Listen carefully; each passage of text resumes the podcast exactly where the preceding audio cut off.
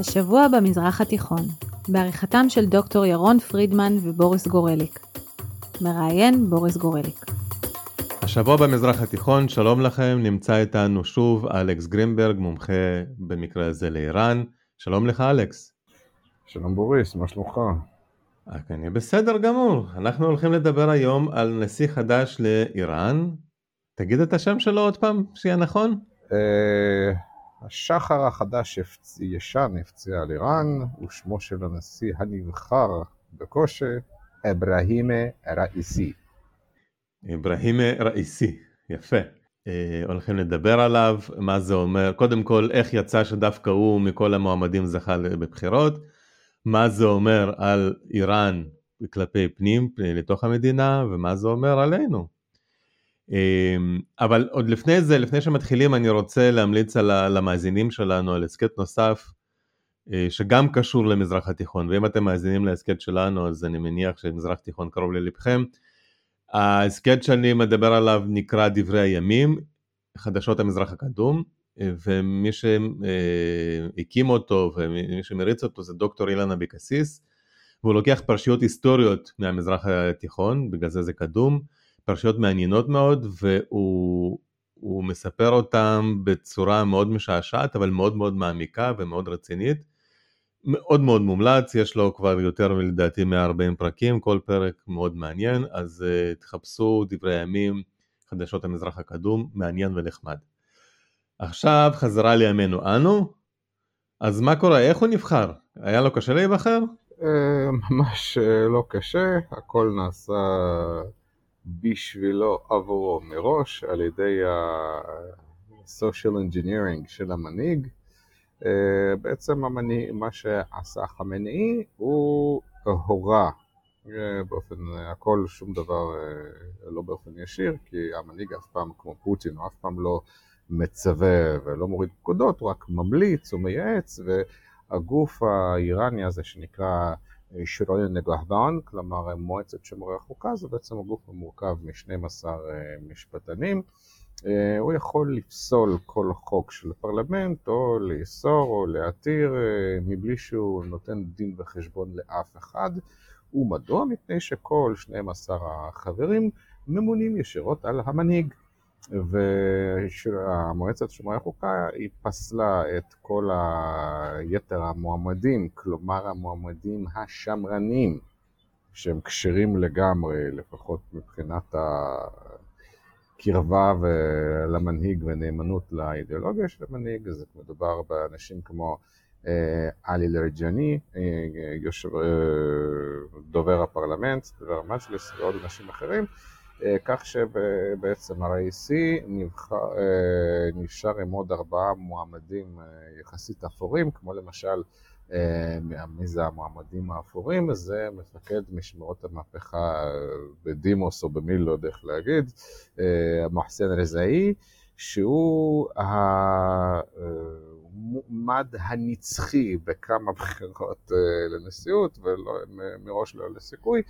אה, אבל יחד עם זאת המשטר, כלומר המנהיג מודע לכך שלרייסי אין שום כריזמה, בניגוד ליתר המעמדים, ובוודאי שבניגוד לרוהני ול... ולאחמדינג'אד, לכן אה, רואים שאפילו בטלגרם שהוא לכאורה אסור באיראן, אבל כולם משתמשים בו, אפילו בטלגרם התחילו לצוץ כפטריות אחרי הגשם כל מיני ערוצים של יחצנות לטובת, לטובת ה-AC, אבל בפועל, בסופו של דבר, בסופו של דבר, כמות המשתתפים בבחירות האלה הייתה מהנמוכות אה, מאז הקמת הרפובליקה האסלאמית ב-79, אה, בעוד המשטר מספק את המספרים העומדים סביב 48 אה, אחוזים של ההשתתפות. בעוד באיפה שבאמצעי תקשורת אה, בפרסית במערב המספר הוא נע סביב 28 אחוז, כך שסביר להניח שהמספר האמיתי של המשתתפים, של האיראנים שיצאו להצביע, לא יותר מ-30 אחוז, שזה... אי אפשר לדבר. רגע, אבל אנחנו נדבר עוד מעט על, המספ... על אחוזי הבחירות, אחוזי ההצבעה, אבל אתה אמרת שבעצם יש ארבעה מועמדים ושהמנהיג לא אומר שום דבר. אז איך העם יודע מה צריך להצביע? Uh, לא, זהו, פה זה בעצם הייחוד של המדיניות, של, ה... של מבנה המשטר האיראני, שזה לא הצבעה כמו בברית המועצות, אם אתה זוכר, שכולם הולכים אה, להצביע עבור מישהו, כן? אומרים לך מה, כן. מה צריך להצביע. פה זה יותר מתוחכם. הבחירה עצמה היא אכן אמיתית, כאילו מי ששלשל פתק לקלפי הוא באמת פתק כמישהו שהוא רוצה, אבל הבחירה שלו, של מי שעבורו הוא יכול להצביע, היא מוגדרת מראש על ידי הגוף הזה שנקרא מועצת שמע. לא, בסדר, אז, אבל בכל זאת עברו ארבעה, ארבעה מועמדים הגיעו, ואם אה, מנהיג, המנהיג העליון רוצה מועמד X, איך הוא דואג שמועמד X ייבחר ולא חס וחלילה מועמד Y? אה, תראה, אני חושב שהוא מחשב בכל זאת את הסיכויים, ונכון שתראה, אתה צודק שבמקרה הזה מנהיג איראן הוא די מוגבל.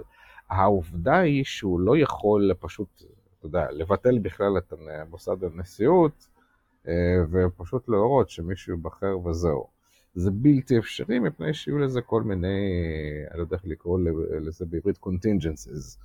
כל מיני השלכות לא רצויות, ולכן עדיף לעשות את זה כמו שזה נעשה, אם, אה, כלומר, יש פה מזעור נזקים. אין פה משהו שיצא מושלם מבחינת המנהיג, אבל זה הדבר הזה, הוא מבטיח את מזעור הנזקים.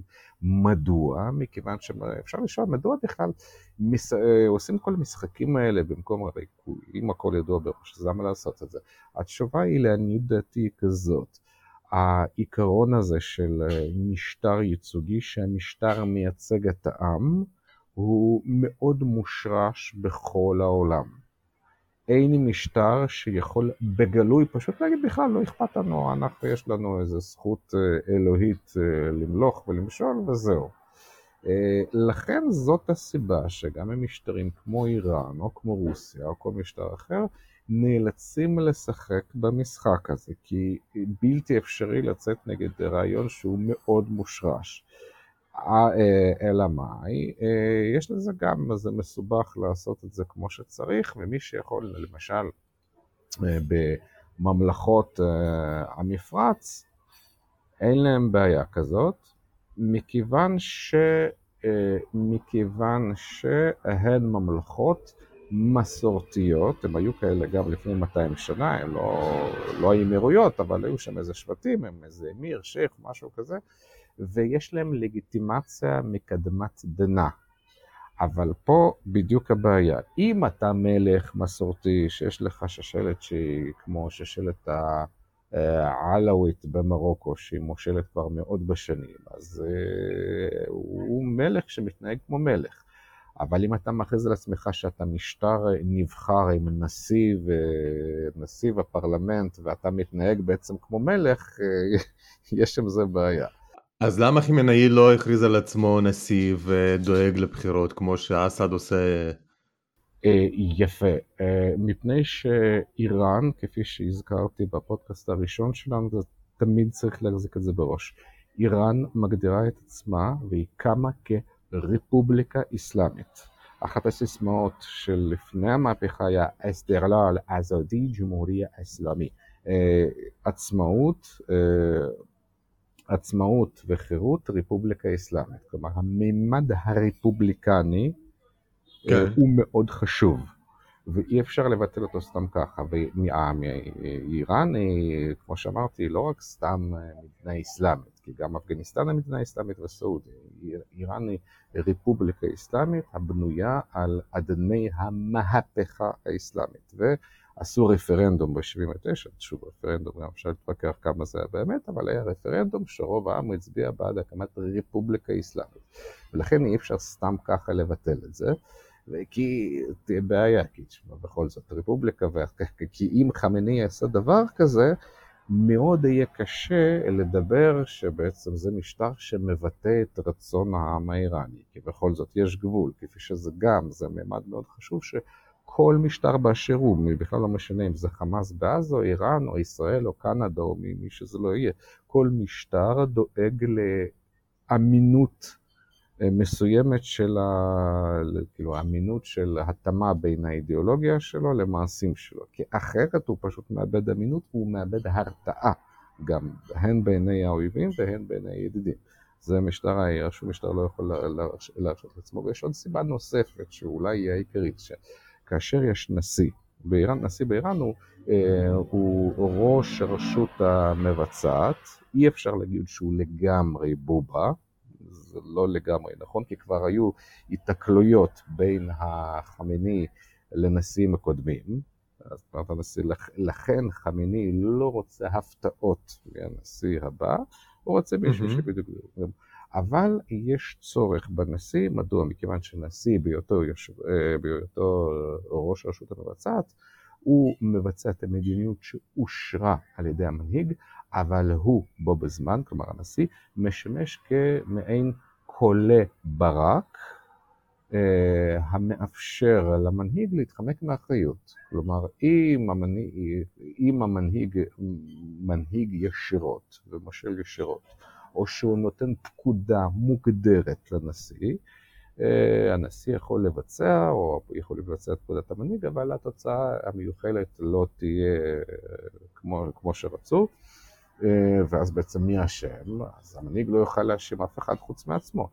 ככה במצב הנוכחי תמיד אפשר להגיד שאם רוחני לא הצליח, אז זה מפני שהוא לא הבין כמו שצריך את ההוראות החכמות של המנהיג. אילו רק המנהיג היה יודע מה הפקידים שלו עושים, הכל היה הרבה יותר טוב. כן, זה, כן, כן, כן, בהחלט, זה, זה משהו שעובר בהמון המון המון מדינות בכל התקופות. כן, אנחנו ודאי שמכירים את זה, כמו שהעיקרון הרוסי, רצינו כמה שיותר טוב, אבל יצא כמו תמיד, הוא תקף גם ביום. אוקיי, okay, אז אם ככה יש לנו עכשיו נשיא חדש, אה, אמרת שיש לו עצמאות, אה, עצמאות אה, מסוימת, מה זה אומר כלפי, כלפי המדיניות פנים של איראן?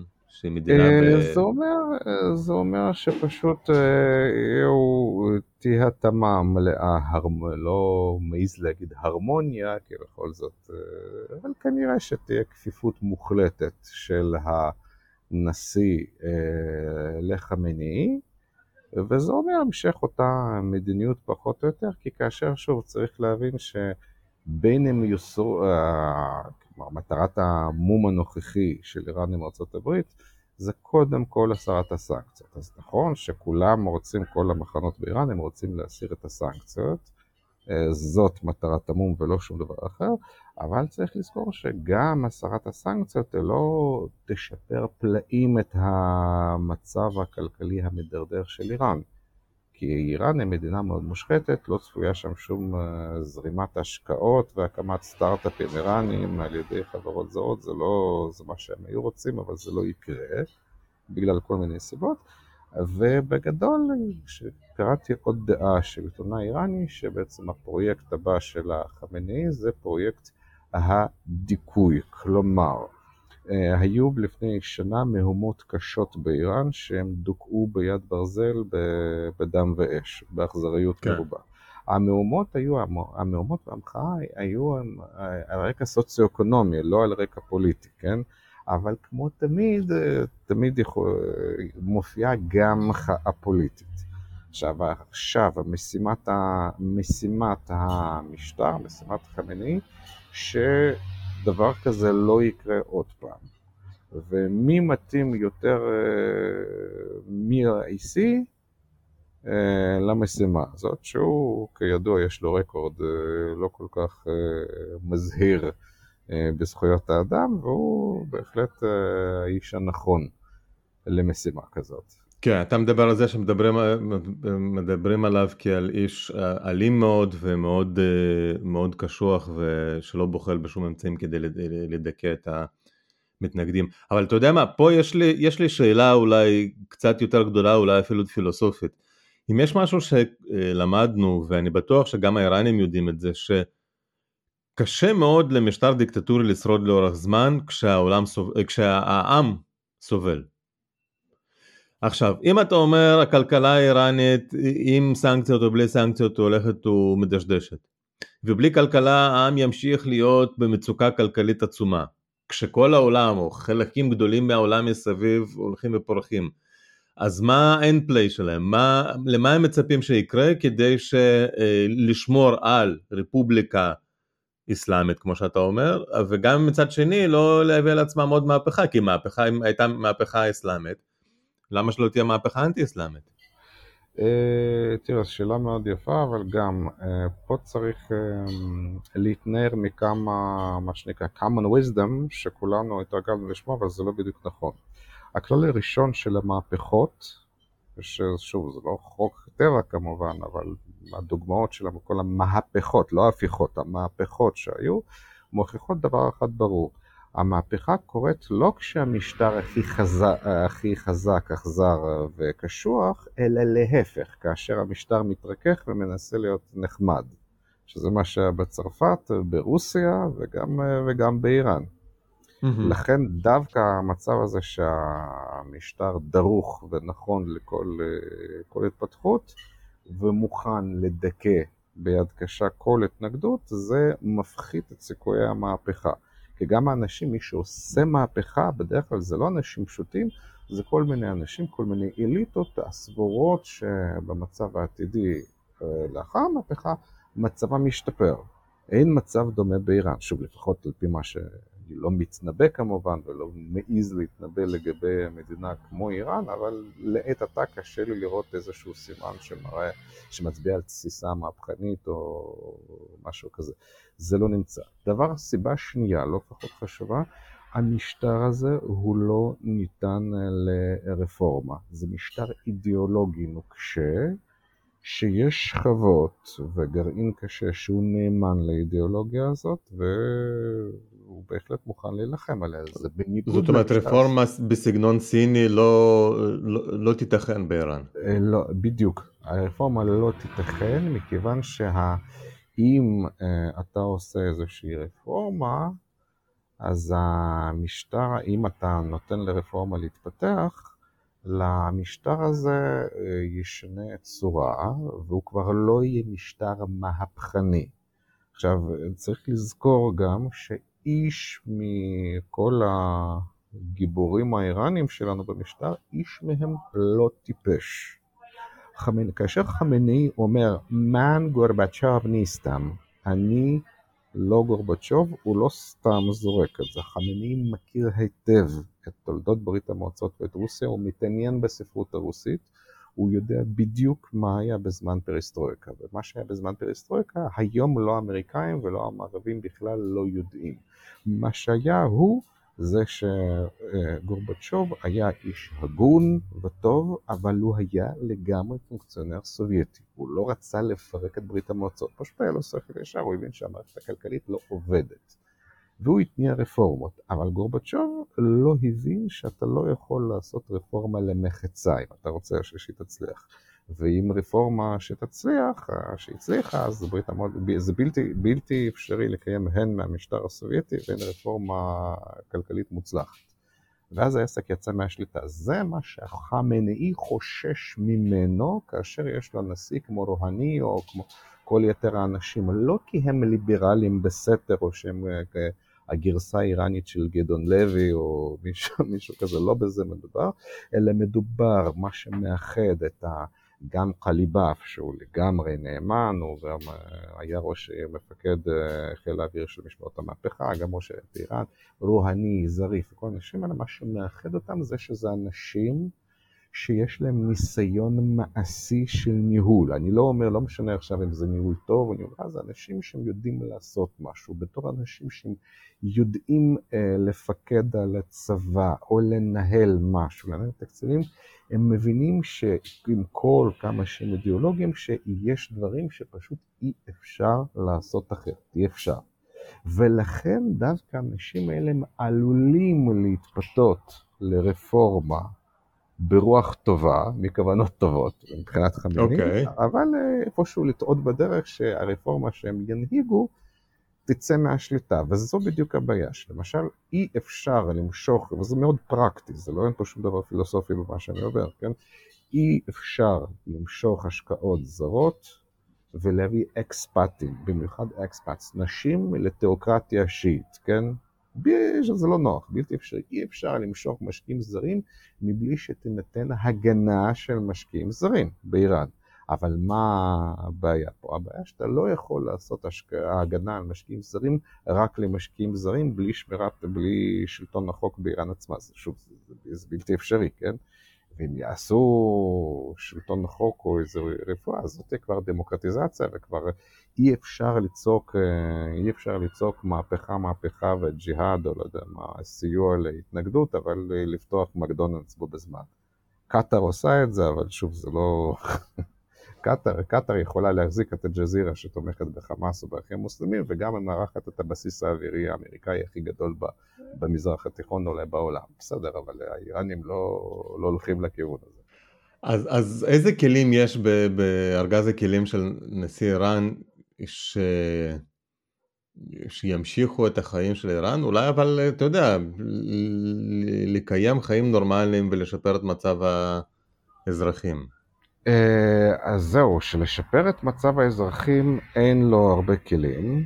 אין לו, פשוט אין, אין להם כלים, כי זה נכון גם שהזמן לא פועל, אה, לא פועל לטובת המשטר האיראני, כי כל הבעיות, בעיות האלכוהוליזם בקרב הנוער, הבעיה האבטלה, נרקומניה, כל מיני בעיות אקולוגיות, והבעיות האקולוגיות אה, גוררות גם בעיות אתניות באיראן, באיראן עצמה, הן רק הולכות ונערמות ולאיש אין מושג איך אפילו אפשר להתחיל לפתור אותן.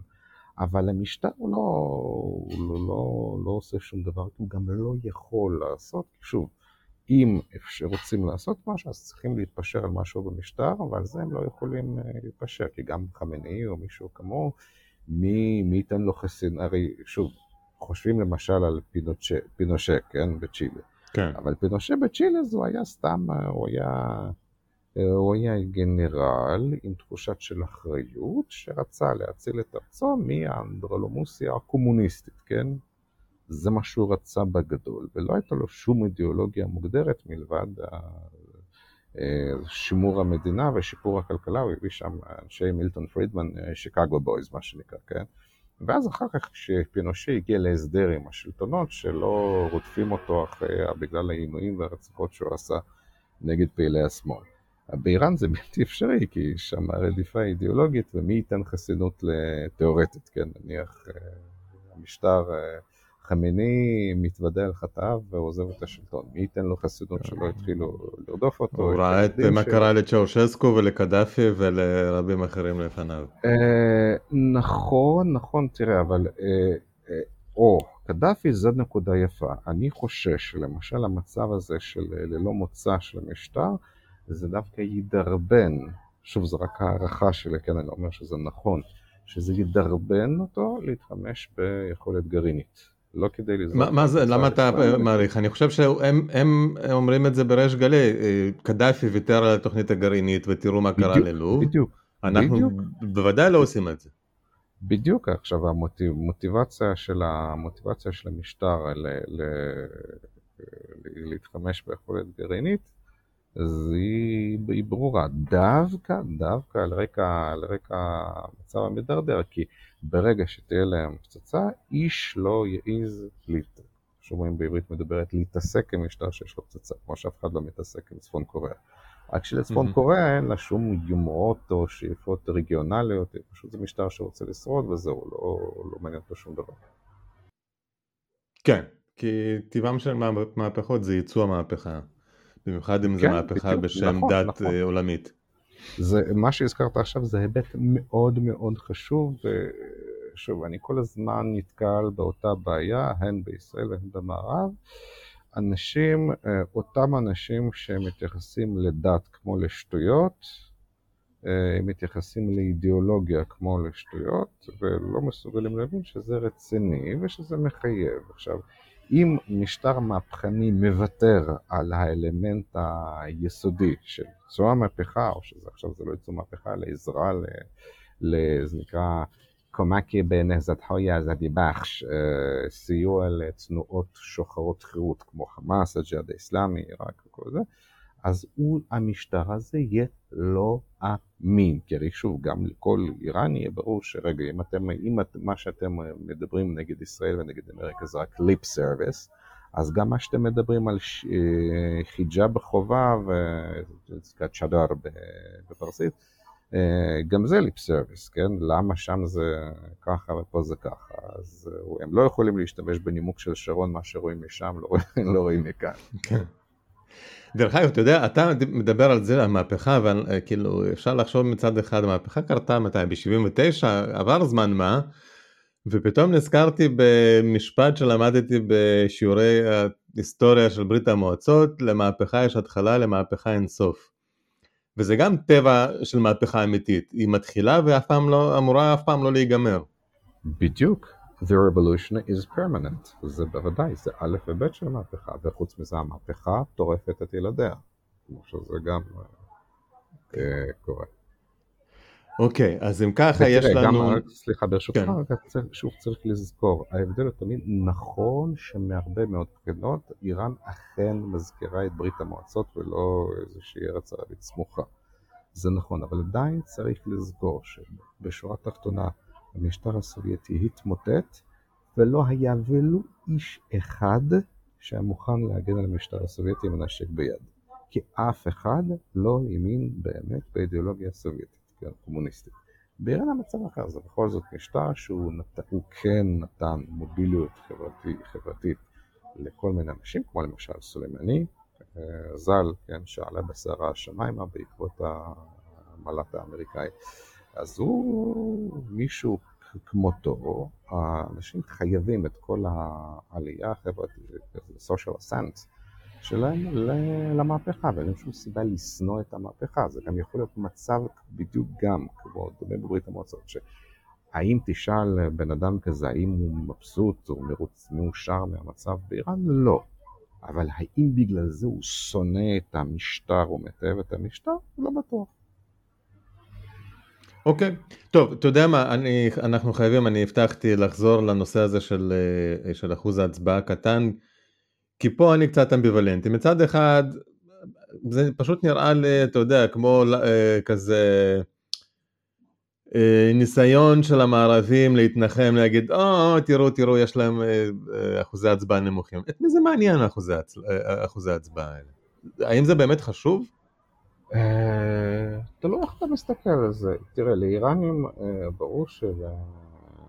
איראנים, גם כשאני, תראה, יש ב Clubhouse, באפליקציה, יש שם הרבה כאלה rooms, חדרים עם אה, איראנים, שני, בעיקר איראנים בחו"ל, שאני יכול לשמוע, באמת ההרגשה היא שלרוב האיראנים כבר באמת פשוט נשבר, אין להם שום אמון במערכת הזאת, כי פעם לפחות הייתה איזושהי בחירה, גם הם ידעו שהיא מוגבלת, אבל היה או אחמדינג'אד או... או או רוהני או סעיד ג'לילי, שזה בכל זאת אנשים שונים עם גישה שונה. אחמדינג'אד בכלל הפך לכזה סוג של אומן איראני אנטי קלריקלי, אה, משהו עכשיו, כן? היום כבר ברור לכולם שאין שום בחירה, שזה כבר המשטר אה, מהדק ומצר את המרחב הצר בלאו הכי של מה שנותר מהחירויות, ולאף אחד אין איזה ציפיות או משהו כזה, אבל הם לא יכולים לעשות, לא יכולים לעשות שום דבר. אבל אה, מי שמדבר על אחוזי הצבעה, וזה שוב, זה, זה רטוריקה מערבית שכל הזמן, שכל אה, מיני מקבלי החלטות במערב, שמתעקשים אה, להאמין ברצינות שמדובר פה באמת שני מחנות אה, יריבים עם אידיאולוגיות שונות ושזה משנה כאילו לא המנהיג העליון הוא, ה, הוא המחליט האחרון. והפוסק האחרון בכל סוגיה. לכן גם בחירתו של, של, של רייסי היא לא מסמנת שום שינוי לטובה או לרעה, דווקא בסוגיות שמטרידות את מדינת ישראל או את ארצות הברית. הוא כן אה, ידבק בקו המנהיג, כלומר המשך הדיאלוג עם ארצות הברית כמובן על תנאים איראניים, ולגבי ישראל הוא, אתה יודע, הוא קופי, קופי פייסט של החמינאי בהתאם לאידיאולוגיה המהפכנית, לא פחות ולא יותר. לכן אני לא צופה איזשהו שינוי מהותי. הבנתי. טוב, אז אם ככה אני חושב שאנחנו צריכים גם יום אחד להקליט פרק על מה יקרה אחרי שהמנהיג העליון אה, יאסף אל אבותיו. אה, אז זו, זו בדיוק שככל הנראה רייסי מסומן כמנהיג. כי אם לפני וואלה. מינויו לנשיא תראה, כל, כל נושא הזה של, ה, של הירושה, ירושת המנהיג זה נושא טאבו באיראן. מותר באיראן לדבר על נשק גרעיני, מותר אפילו, יש אחד שקוראים לו אה, סאדח זיבו קלאם, שהוא אפילו כותב אה, בעד, ישראל, בעד הכרת איראן בישראל, והוא לא בכלא, הוא כותב. אבל הנושא הזה של מי יהיה אחרי המנהיג זה טאבו. אפשר רק אה, לקבץ כל מיני פירורים, כאלה פירורי מידע, מה שיש. אבל עכשיו, ככל הנראה, רייסי הוא מסומן כמנהיג.